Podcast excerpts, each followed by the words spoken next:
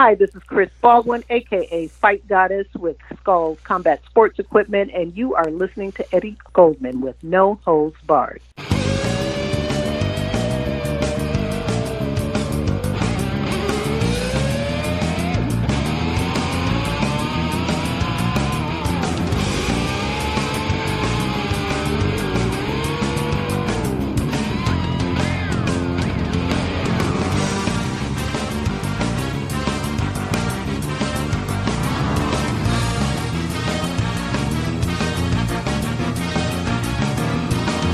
Hello, everyone around the world. Once again, this is Eddie Goldman on No Holds Barred. There was an attempt on Saturday, July 17th, to unify the four major belts in boxing's 154 pound division as unbeaten fighters and belt holders Jermell Charlo and Brian Castano fought in the AT&T Center in San Antonio, Texas and shown on Showtime in the US. After 12 rounds, the consensus seemed to be among boxing observers online that it was a good close fight, but that Castano had done enough to win. The verdict, however, was a split draw. While many people accepted this decision since there were many close rounds and no fighter blew out the other, the score of one of the judges of 117 111 for Charlo was so ludicrous that Charlo himself even said it was too wide. Both Charlo and Castano said after the fight that they would welcome a rematch, but boxing's absurd system of multiple sanctioning bodies which have their own mandatory challengers might prevent or delay that from happening any time soon, if ever. The result was that there was an entertaining main event on an entertaining card where the entertainment was ruined by the judging and overall lack of good governance in boxing. To discuss all this, we once again spoke with our colleague Chris Baldwin on the War Room on Angry Afro Radio. She's posted the video of this discussion on the Angry Afro Radio YouTube page, and on this edition of No Holds Barred, we have the complete audio. We thus discussed this fight in the context of examining boxing's governance, how the general issue of governance is rarely discussed in boxing, how bad governance has been a major factor in boxing's decline, and what good governance constitutes. We also discussed new alternative forms of organizations for pro sports that are emerging, why sports organizations must work outside existing structures like the disgraceful International Olympic Committee, and much, much more. But before we get to our discussion with Chris Baldwin on the War Room on Angry Afro Radio, a word from the sponsors of No Holds Barred. No Holds Barred is brought to you by LenneHardt.com, the home of Lenne Hardt, the legendary MMA and sports announcer, voice actor, singer, actress, and comedian. Lenne is also known for her jazz vocals with her Lenne Hardt Jazz Cabaret Band. For more information, to book her or to order a custom message from her, go to lennehardt.com. That's L E N N E H A R D T dot com. And Skullz Fight Shop, home of the Skullz Double End Bag, the perfect punching bag for your combat sports training. Skullz double end bags provide a realistic striking target and help improve speed, distance, and timing skills. Hang it and hit it right out of the box. No pump required. Skullz Fight Shop, advancing combat sports equipment for the next generation of fighters. For more information, go to Skullz, that's S-K-U-L-L-Z, fightshop.com. And Adolphina Studios, original art prints and handcrafted fine jewelry. For more information, go to etsy.com, that's E-T-S-Y dot com, slash shop, slash Adolphina Studios, that's A-D-O-L-P-H-I-N-A Studios. Also, please subscribe to the No Holds Barred page on Patreon for much more No Holds Barred content. That's at patreon.com slash Eddie Goldman. Now, you can also support our independent, no holds barred journalism by purchasing items such as t shirts, hoodies, tank tops, mugs, pillows, masks, and even mini skirts at the new No Holds Barred with Eddie Goldman shop on Redbubble. It has also been recommended to me that people choose sizes on the large side, as some items may run small. You can browse all the items for sale and then place an order at redbubble.com slash people slash Eddie Goldman. Hello, everyone around the world. Welcome back. This is Eddie Goldman, No Holds Barred. You are tuned in right now to Angry Afro Radio, and we are in the war room with award winning sports journalist Eddie Goldman from No Holds Barred News. I am your host, Chris Baldwin, aka DJ Tribal, and we're going to jump right into last night's PBC fight card on Showtime. What's up, Eddie? How Welcome. you doing? How you doing? Welcome back, uh, brother. Welcome back. To, I know you saw the fight last night, Charlo versus Castaño. So let's hear it. It was uh, it was crazy. It was a great fight. I thought it was a good fight. Uh, the judging scoring was a little uh had a couple of them had it close, but one guy was like 117, 111. What the fuck fight were you looking at, dude? I, I had it a lot closer. So what were your thoughts on that? Well, it was a really good fight. And if you remember, I briefly mentioned last time out, Charlo is much better known than Castaño. So don't sleep on this guy, Brian Castaño. He's unbeaten for a reason. Uh, he had the, a draw a couple of fights ago with Erislandy Lara, who it's impossible to look good against. And that, that fight was really close. I think a draw was really fair in that fight because I recently watched it. He'd beaten Derevyanchenko in the old, now defunct World Series of Boxing, which had a, a different format. And he's a guy who throws a lot of punches, who boxes well, who has fast hands, but he's never been known as a, as a big puncher, as a big knockout guy, which is a lot of the, the opposite skills from Jermell Charlo, who can box decently, but is not a really great boxer, but is a great puncher. It has a tremendous amount of power and has had a couple of fights where he's been way down on the scorecards and has come back to score the knockout to get the victory. And his only loss, the first fight with Tony Harrison, most people consider that a robbery. And in boxing, honestly, most time there's an out and out uh, robbery in a, in a major fight like this. There's something going on behind the scenes that we don't know about, be it gambling, be it uh, corruption with the judges, whatever. How can people who are watching this fight, who are fans on Showtime, commenting on Twitter, get it right all the time better than people that are supposed to be professional right. judges. Why does this happen week in and week out? And it, it happened in this fight too, where in the early part of the fight, uh, if you said in the second round, Charlo really went for an early knockout and he hurt Castaño, but Castaño came back and hurt him in the third round. And Castaño began to rack up points. Charlo couldn't get his timing right. Castaño would come in, and interestingly enough, he often didn't lead with the jab. He'd come in with combinations. He'd back Charlo up against the ropes, and he'd score a lot of punches. And he built up early, really in the first two thirds of the fight or so, a big lead.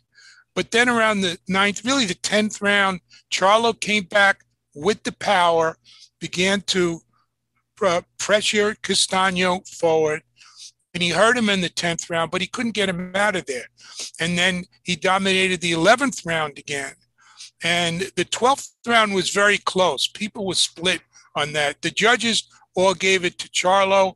I thought Castaño might have won that 12th round, but it was very close. And then they announced the scores. And before the scores, people who watched it, who know boxing, I saw commenting on Twitter, really liked the fight, really thought it was a tremendous effort by both guys.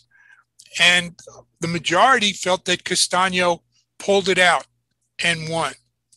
So when they when they announced it was a split draw, that wasn't necessarily a robbery because I think you could say, okay, there were some close rounds. You could call it a, a fair decision. But when you look more closely at the actual scorecards, one of them had it 114, 113 for Castaño. But that meant there was a 10 8 round for Charlo in the 10th round. Nobody else scored that a 10 8 round. Mm-hmm. And, and there's a debate in boxing. You know, you could win a 10 9 round by just getting a couple more jabs in your opponent. And that round, Charlo did hurt Castaño.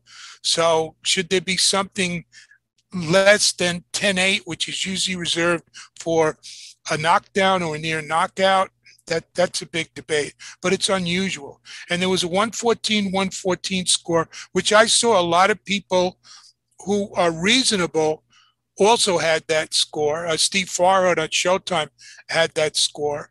And I didn't score it round by round, but I can't make a, a, big case about it.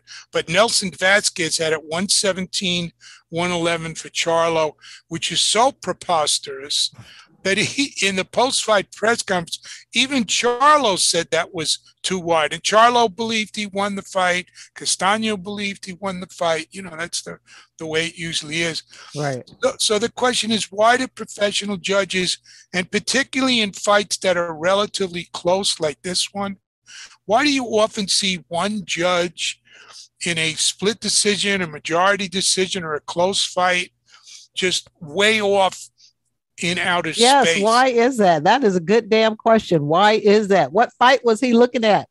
Well, I don't know what happened in this fight, but according to uh, our friend Charles Farrell, what happens a lot of times, and I've heard Floyd Mayweather say this too, promoters will pay off judges. Oh my now, goodness. was it th- that happening in this case? We don't know, because what happens is people will look at the record and not see or not remember the fight.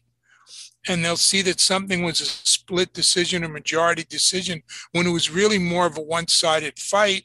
And for the losing fighter that will allow them to look better than than they actually did.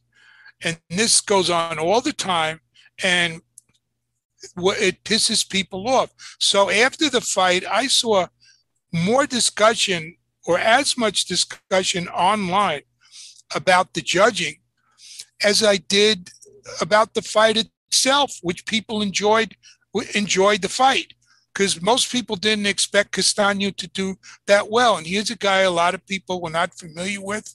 He's from Argentina, and he again wasn't as well known, well built up.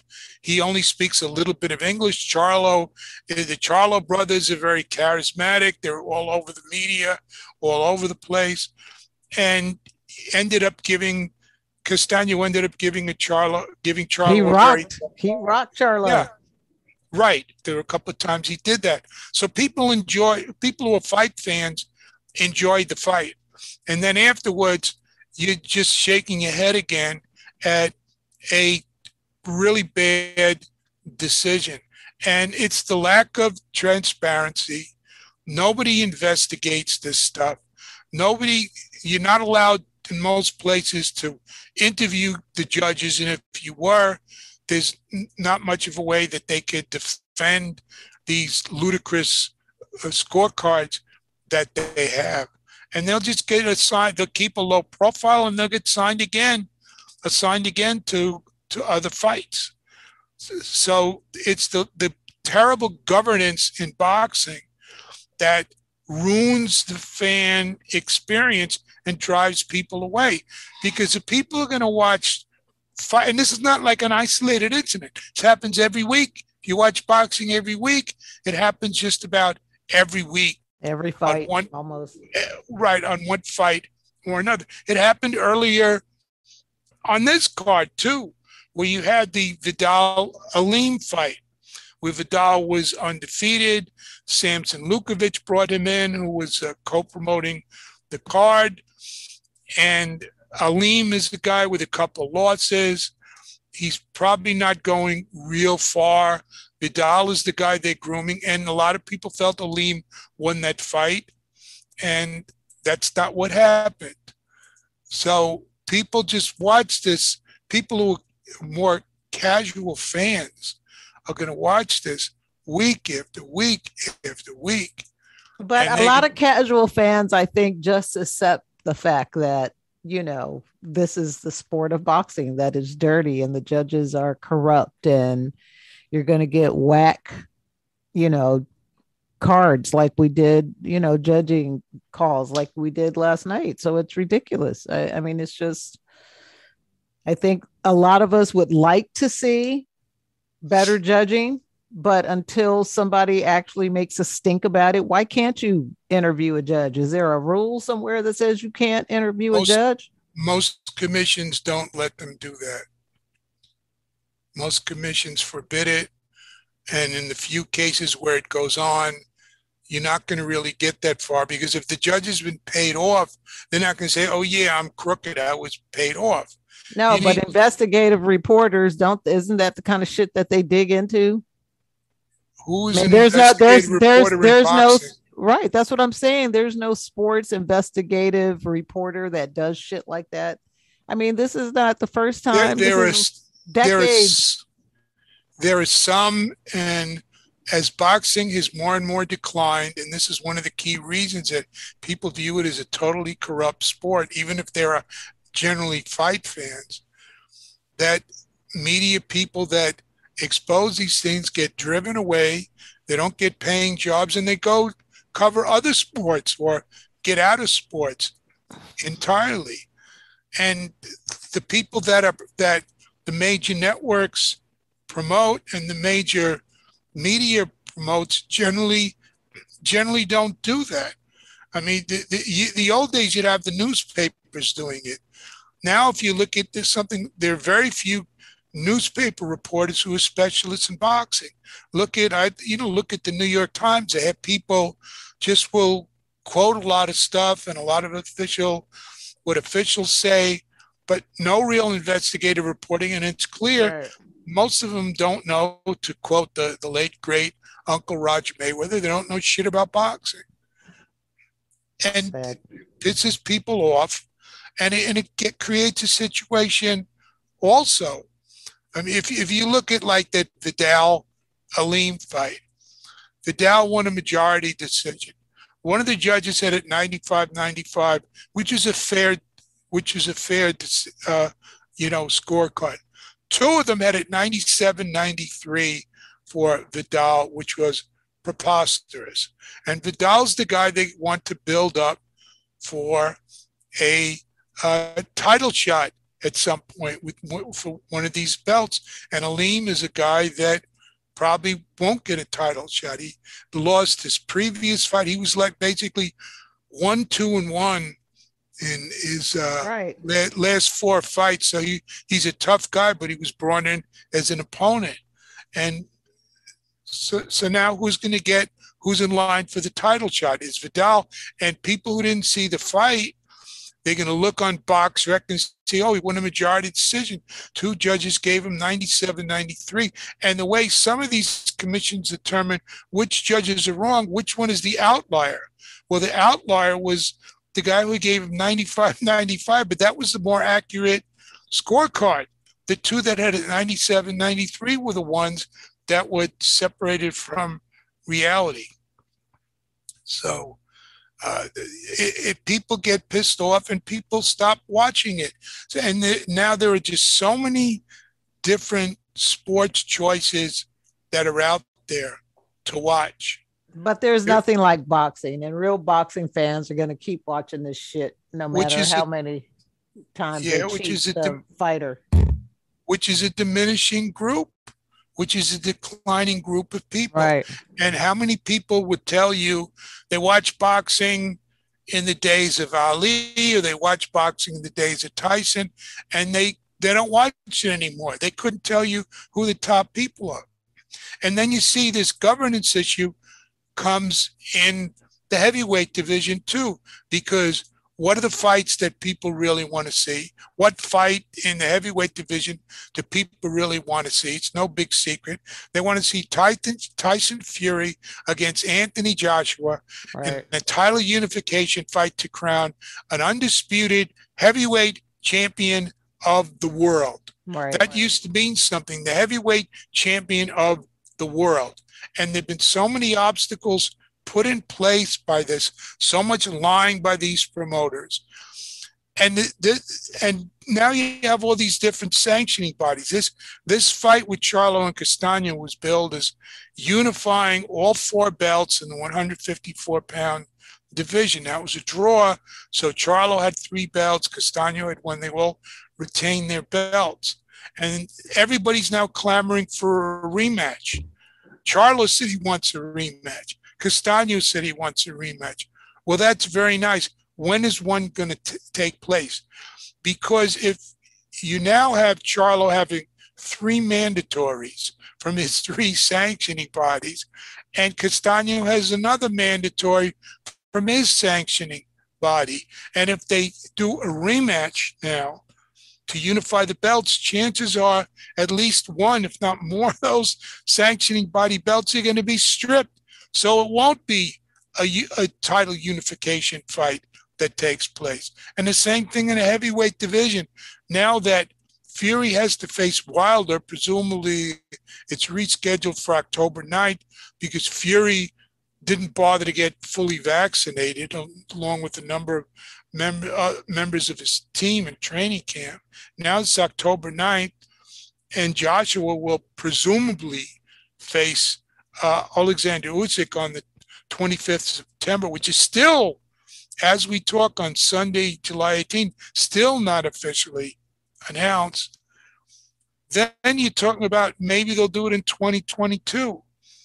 Assuming they both win their fights, nobody gets hurt again, nobody gets COVID again, nobody has this problem or that problem, and no sanctioning body decides to say, hey, before you have the unification fight, you have to fight our mandatory, which they did before, I think it was last year with uh, Pulev and Joshua for the IBF, and now for the WBO uh, with Usyk and Joshua.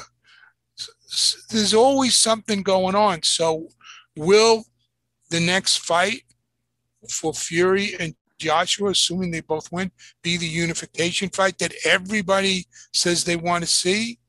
We don't know that. We hope it, but we absolutely don't know that. And right. well, goes, Tyson has to fight Wilder first, correct? Because that's yeah. the man. That's the what they determine in the arbitration, right? Yeah, because he signed a contract to do so, and they tried to get out of it because of everything was delayed in 2020 because of the right pandemic and they tried to get out of it. And the judge ruled, you still have the contract. And he said, you have to do it by September 15th. So they set it for July 24th. And then Fury and his people are running around, not fully vaccinated, with probably without masks on. And he gets coronavirus. So it gets postponed to October 9th. Presumably, there's a clause in the contract of the judge agreed, okay, you really were going to do this, and now you have a legitimate reason, so postpone it a couple of weeks. But who knows what's going to happen between now and then? And then when they fight again, who knows what's going to happen? I, I favored Fury all along. He won the first two fights, in my opinion. But Fury could get cut or get hurt. He has to recover from COVID 19. What effect will that have? Right. He him? may wind up with long COVID symptoms, which are worse. Right, which a lot of people are getting. And Fury's had, uh, we know, substance abuse problems before with drugs and alcohol. He's been very open about that and mental health problems. Will that make it more difficult for him to recover from COVID? Or if he does recover enough so they can fight, will that mess up his timing a little bit? So maybe this time Wilder, who is, appropriately named as a wild fighter, gets in one of those wild right hands and puts Fury to sleep. It could change the odds in the fight. And then what happens if it, what would be a big upset and is unlikely, but it's heavyweight boxing? What happens if Deontay Wilder defeats Tyson Fury? What's right. next? Wilder against Joshua, or what? Or would the WBC say, "Well, okay, uh, you've had three fights. You're not going to have a fourth fight straight away, but you have to fight our mandatory next to get unification. Will they say that? We don't know, but they're looking at protecting their own because they because if Joshua fights Wilder and Joshua wins, they quote lose control of the belt. And the way they solved quote solved this problem in the early 20th century in professional wrestling was promoters wanted to control the belt and they were afraid if they had the two top wrestlers when it was more or less legit go up against each other and somebody would win they decided they would make the whole thing predetermined. And we have what we have now in professional wrestling. Box, is that the direction boxing has to go? It's, just so I bad. not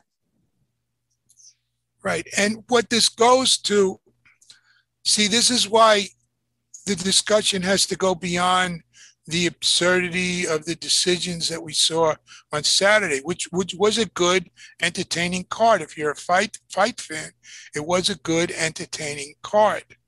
But you have to look at the issue of sports governance, and you have to insist that all these sports, boxing included, have to have decent honest sports governance. And this is the thing that I never see discussed by anybody in boxing anywhere around the world that I've ever seen over the years. And it's also an area that this is not new. This has been discussed in general and analyzed in general over many years. There was a report published by Play the Game in November 2018 called the National Sports Governance Observer. And if you want to look it up, just look that up.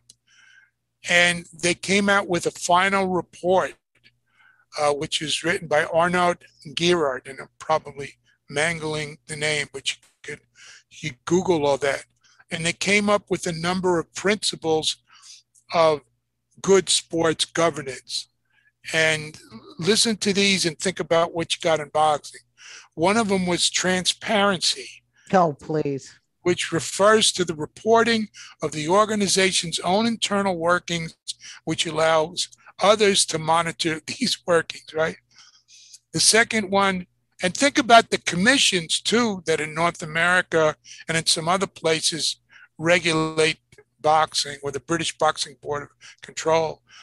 Democratic processes entail free, fair, and competitive elections, actors' involvement in decision making processes that affect them, and fair and open internal debates.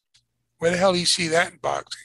I don't see that anywhere. Where, what sport is that in? It's not just boxing. Some have a little bit more than others, but a lot of them not too much. And think about the International Olympic Committee when you deal with these two. The third one is accountability. Internal accountability and control refers to both the separation of powers in the organization's governance structure and a system of rules and procedures that ensures that staff and officials comply with internal rules and norms.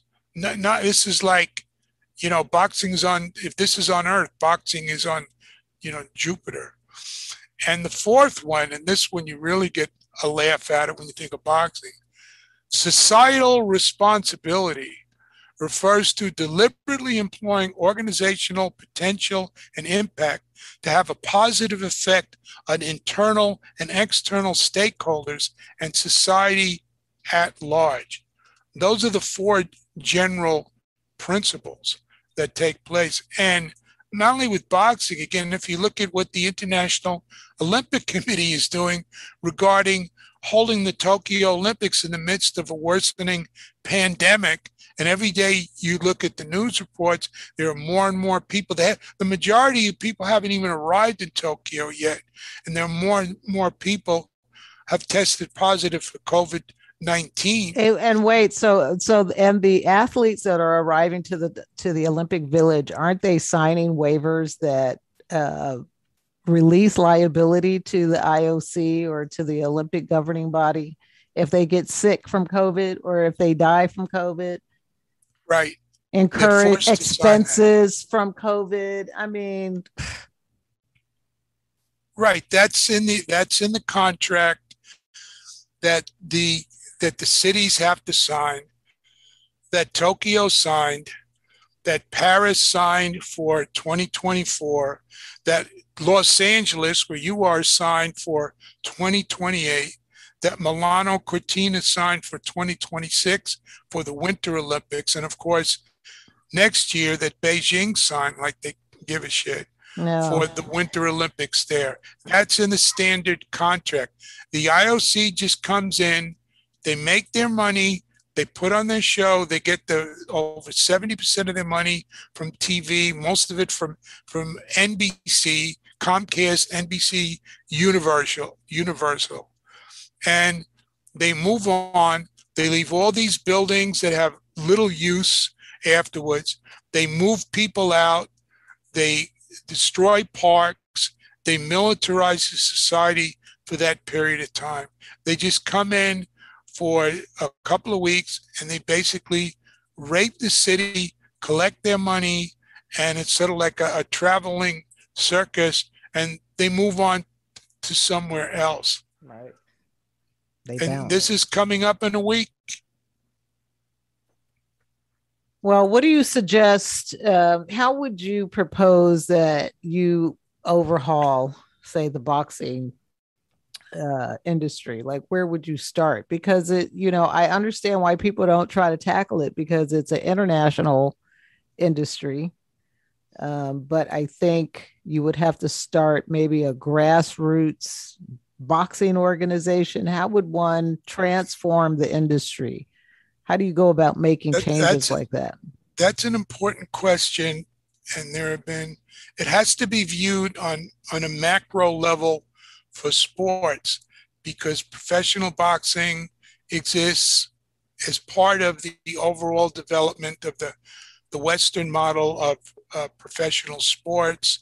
And the IOC and the Olympic federations exist on a more European level of, in terms of structure that take place.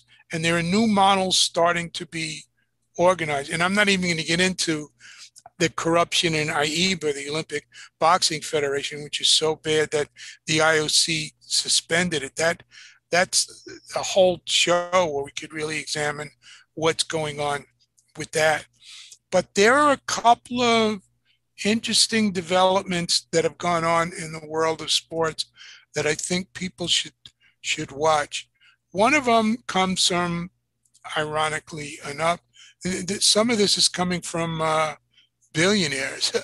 One of them comes from a billionaire, a Ukrainian guy. I think he's also a citizen of Cyprus, uh, Grigorishin, who was a big enthusiast. And he set up a thing called the International Swimming League because swimming is the big, his big sport. And he saw that FINA, which is the Olympic Swimming Federation, was corrupt they would again they would put on this show at the Olympics. A lot of people watch swimming every four years in the Olympics, and they would move on. The athletes would get crap, and so he set this up so that the athletes would get paid, and he brought in a lot of the top swimmers from around the world. and he's and the swimmers are also setting up their own uh, swimming swimmers association, and he's working with them. Some of it got interrupted with the the pandemic, really slowed things down, but they brought in the top people in swimming. They got TV deals in a number of countries. They set up a, a league. They set up teams in a number of countries around the world. And the question is, is that going to be able to succeed? And he wants to move that to other sports. Another one is called the World One League that recently started, and I don't think it's run events at this point, that will use social media and a number of people like Mark Cuban are behind this. And this will focus on a lot of sports such as uh, track, or most of the world knows it as athletics. They have listed on their website their season one sports will include the long jump, weightlifting, the 100 meter dash, the 50 meter freestyle that's swimming, the high jump, the pole vault, the shot put, and speed climb and they want to develop that presumably for other sports. And I know Mark had some experience a number of years ago. He ran a couple of MMA shows on his own and then decided that really wasn't going to go anywhere. But he had some familiarity. And he also was a supporter of, in the US, of bringing the Muhammad Ali Boxing Reform Act to cover MMA fighters. And I'll just add a little plug. He said he he first heard the idea from, from me when I had posted an article about that. And he sent me an email to confirm that. So he apparently wants to give the athletes a fair share, give them a stake and a voice in creating something new.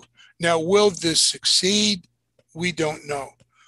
He, they put up on their website that the next billion dollar sports league will be built on, and they put the symbols of Instagram and TikTok, and they put not ESPN, NBC, CBS, ABC, Sky, etc.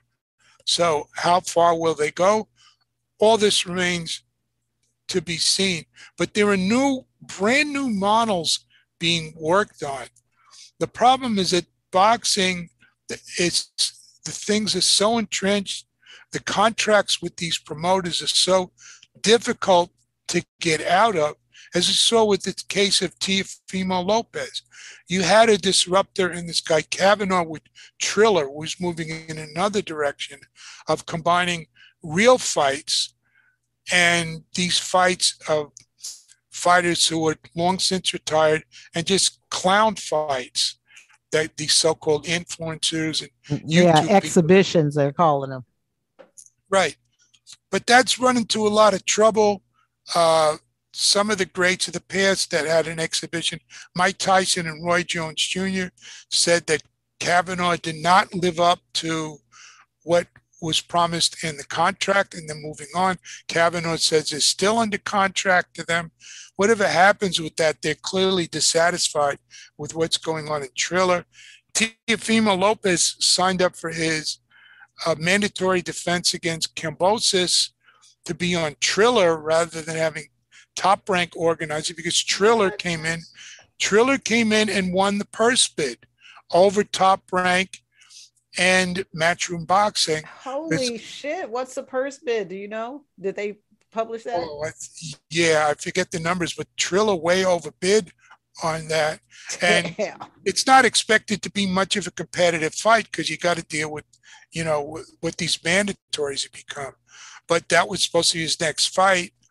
And then they postponed it once because it was too close to a Mayweather exhibition. And then Teofimo got COVID. Okay and and Arum, who still rip, ripped him and said, "Our guys are fully vaccinated like Fury," which wasn't true, and we don't know whether Arum was lying again or just missing. Every day is a lie. Every time he opens his mouth. Could could be, but in any case, that fight has been postponed. But now Kavanaugh realizes they're going to lose a lot of money because there's not a really big call for Teofimo Lopez to fight Kambosos. There are a lot of other people at lightweight that people want to see him fight. So they want to move the fight to Australia, which is where Kambosos is from. And Teofimo doesn't want to do that because, you know, now you're raising some sticky questions. Why do you want to move this to Australia? Who are going to be the judges and all this? And Teofimo, in the meantime, re-upped his contract with Top Rank. So we didn't even know if this is going to happen. My point is that the future of Triller for real boxing is unclear. Triller is going to do a series of lesser fights at Madison Square Garden, the small room, which is currently known as the Hulu Theater. It's been the Paramount, it's been the Felt Forum, it's had all the theater. It's had different names over the years. And they're going to be putting these fights on with FITE TV, which I think is part of Triller now. But these are not the really bi- the biggest fights, and that's actually starting in a couple of weeks. So they're going to have Michael Hunter, a heavyweight, who is decent fighter, but not the most exciting fighter, going up against a guy named Wilson that nobody heard of beforehand. So it looks like it's going to be the same old, same old type stuff. So I don't know. I don't know how far Triller is going to go. It looks to me that there's a lot of problems, a lot of wildness in, in what they're doing. But things like uh, Grigorishin's projects and the World One League seem to be things that have more potential. And you could be seeing a new alternative form of organization for professional sports. But Grigorishin has said he wants to have team sports rather than individual sports. And he doesn't seem interested in combat sports, which are mainly individual, but you could make a team format out of it. And whether he, he he's trying to remake the whole sports world away and move it away from the Olympic Federation model, he's taking on a, you know an awful lot to do. And with the combat sports more on the fringes of the sports world, I don't think he's ready anytime soon just to to jump into this. So when this will happen, will there be somebody else that wants to take a stab at these sports? Because if you look at the Olympic combat sports, boxing, as I said, AIBA is suspended. They're not even running the Olympic boxing that will take place at Tokyo. And their future is uncertain because it's still not clear. They seem to be, they say they're on better financial footing now, but where did all this money come from? Their big uh, partner, a sponsor, is now Gazprom, the Russian uh, gas and energy monopoly. So that raises. Hold on a second. Hold up. Whose partner is Gazprom? AIBA, the International Boxing Association, that's oh, trying to get Lord. trying to get back in unsuspended, right? So there, there you go again. You have wrestling, which is just as corrupt, but hasn't been caught because they've been a little cooler about how they do things, and very few people care about. You have judo, the International Judo Federation, which I think is is somewhat better run, but again, it's it's a niche sport, as is Taekwondo. And you have other combat sports trying to get on the Olympic program. Karate will be on the, the program for Tokyo, but not regularly. And there's a lot of, I reposted an article from the New York Times about accusations of corruption in the selection process for Tokyo in the US from karate. You have Sambo, which is trying to get on the Olympic program, but it's still done, it's still not universal enough. The vast majority of medals go to Russians because it's a Russian sport and it's not as it's not practiced as much outside of Russia or even Eastern Europe.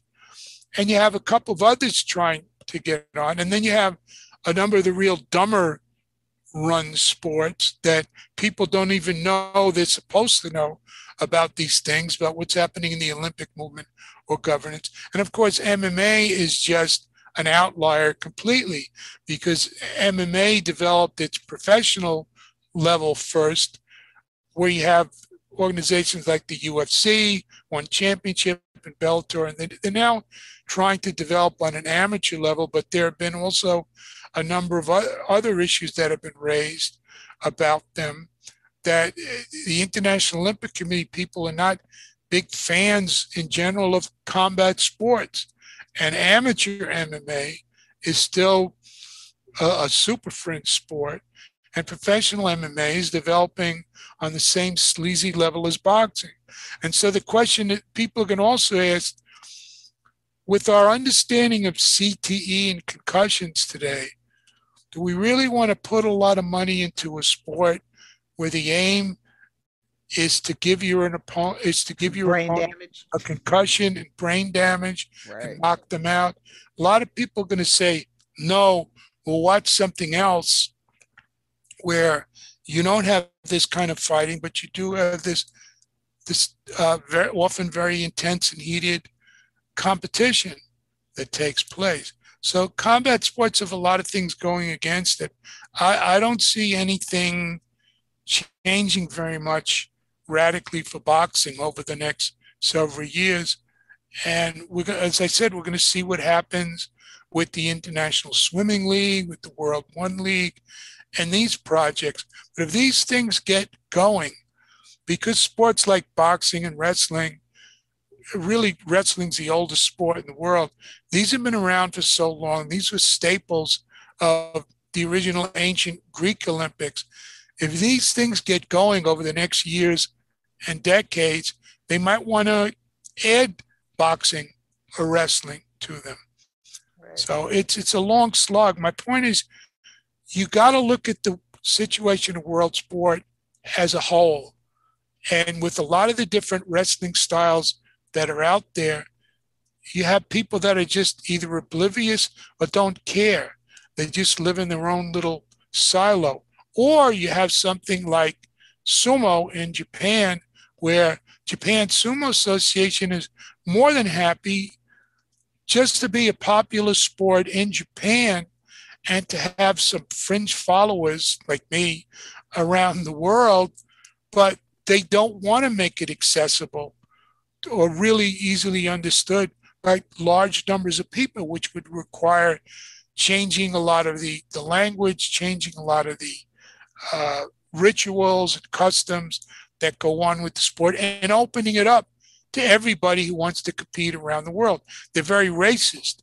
They're, they do bring in some wrestlers from outside Japan. Most of them are Asian, but uh, particularly from uh, Mongolia. But none of them are black or African. And there's a reason for that. None of them are even Hawaiian anymore. They ran the Hawaiians out after Hawaiians got a lot of success in the 90s with uh, Konishiki and, and Akebono and Musashimaru. And in the amateur sumo, when people like Manny Yarbrough and others were successful, they never brought them, them into professional sumo and they banned them. So they're, ha- they're, they're happy to just keep it their own little, in their own little world. And you can they can watch. stay in their own little racist world Eddie. I'm cool on them. Right. So, in terms of amateur sumo, which does open up to anybody, anybody around the world, it's a it's a niche sport. It's very small. It's underfunded, and there are people that I've spoken to in the sumo world will say that the International Sumo Federation really does not want it to grow.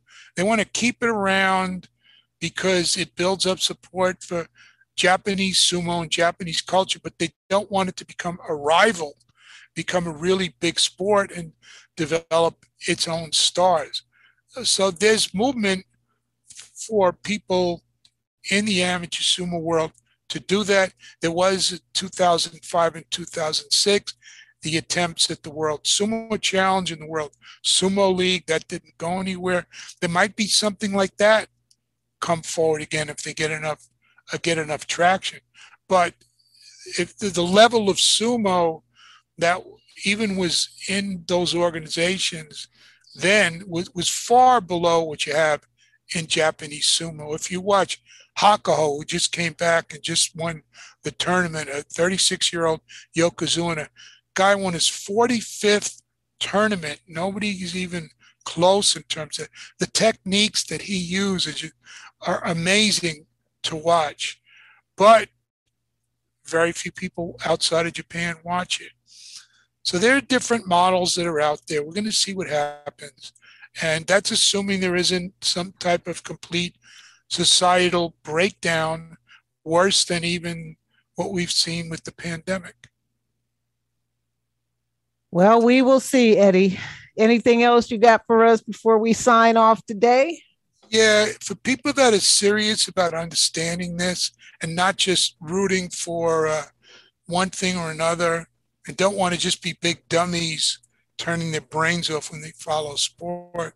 You could also read Beyond the Boundary, the great book by C.L.R. James, which is mainly about cricket, but the lessons that he talks about apply way beyond cricket, which he competed in and followed and was very well familiar with growing up in, Trinidad and later moving to England and he spent time in the United States as well.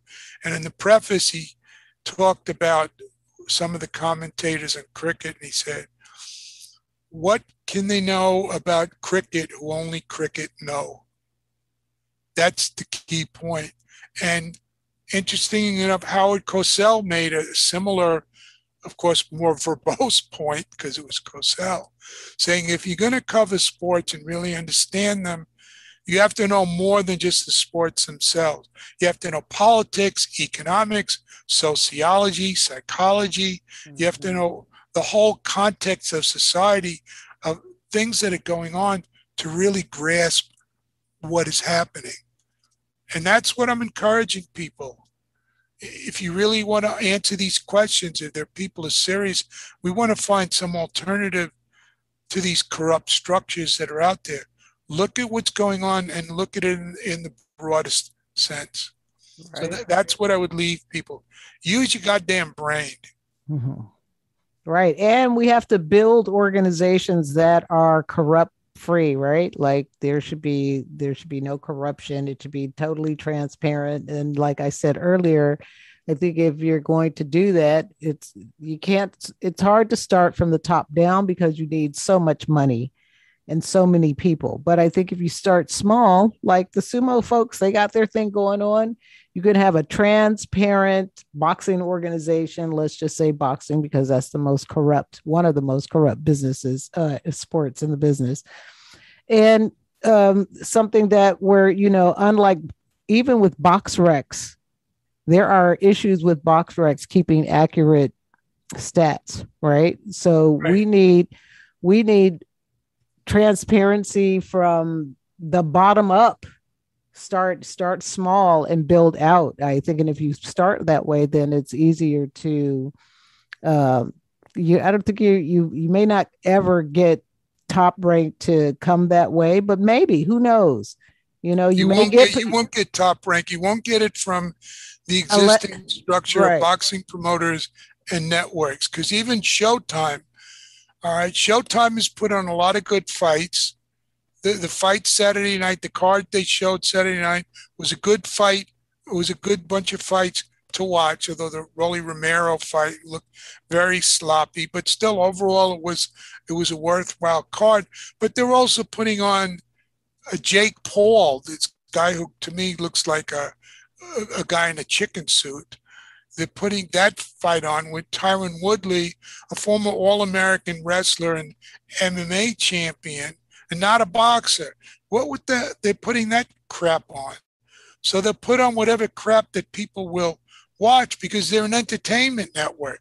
Right. They're not a boxing network. So they have lots of shows and movies exactly. that have nothing to do with sports. So they'll view it, they'll justify it by saying it's, well, maybe it's crap, but they show but some other good things and some other things that are just total crap. So you're gonna have to do it outside completely, outside of the existing structure. Right. The existing structure, it's like saying, how can we reform the mafia?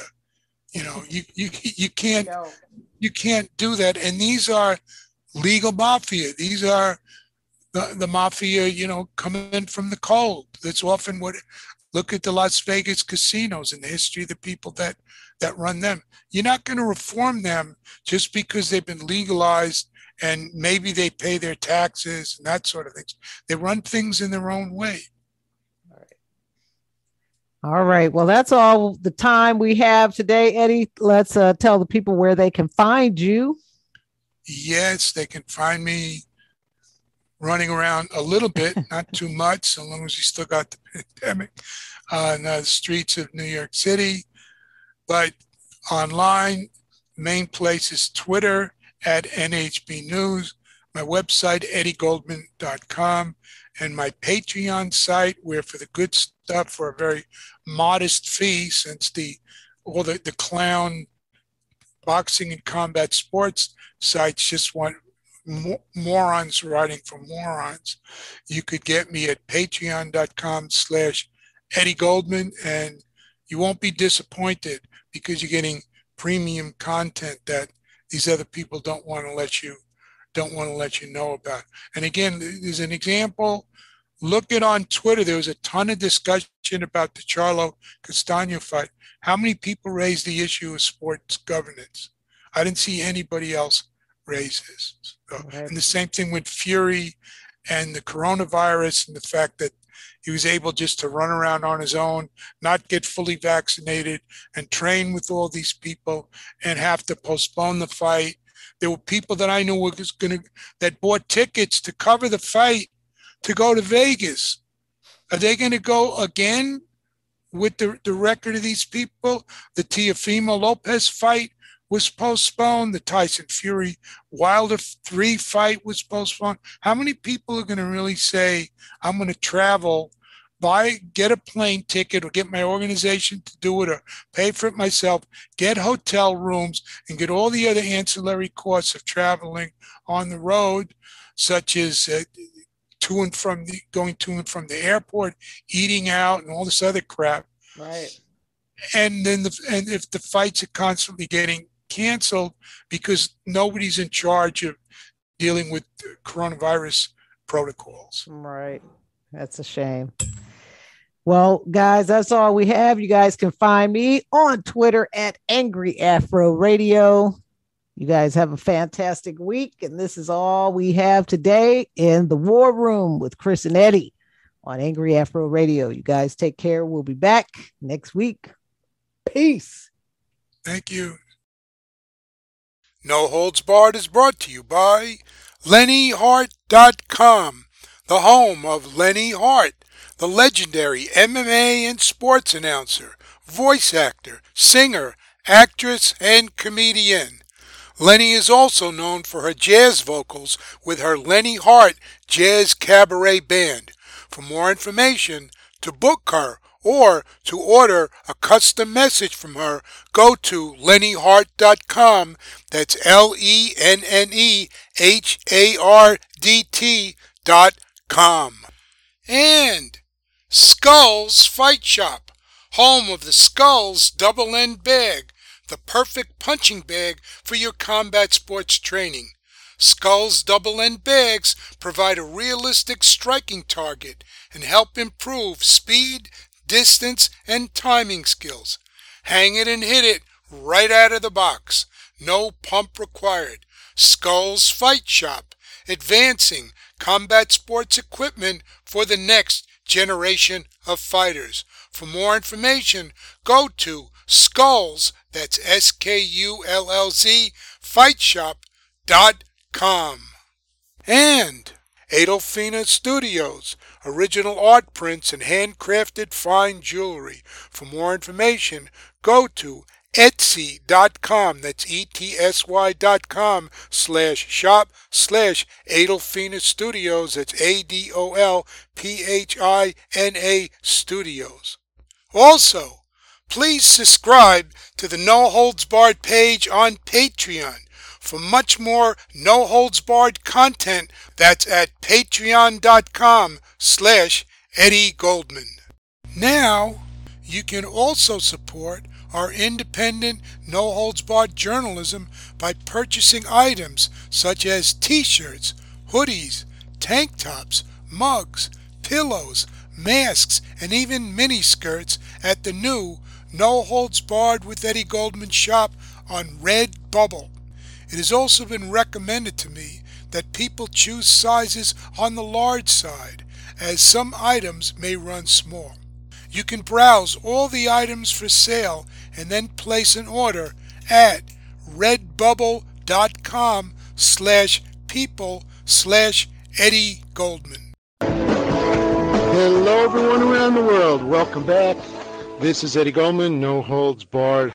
Well, that's going to do it for this edition of the show. Thanks for listening. If you want to follow my site, my blog, the easiest way is go to eddiegoldman.com. For No Holds Barred, this has been Eddie Goldman.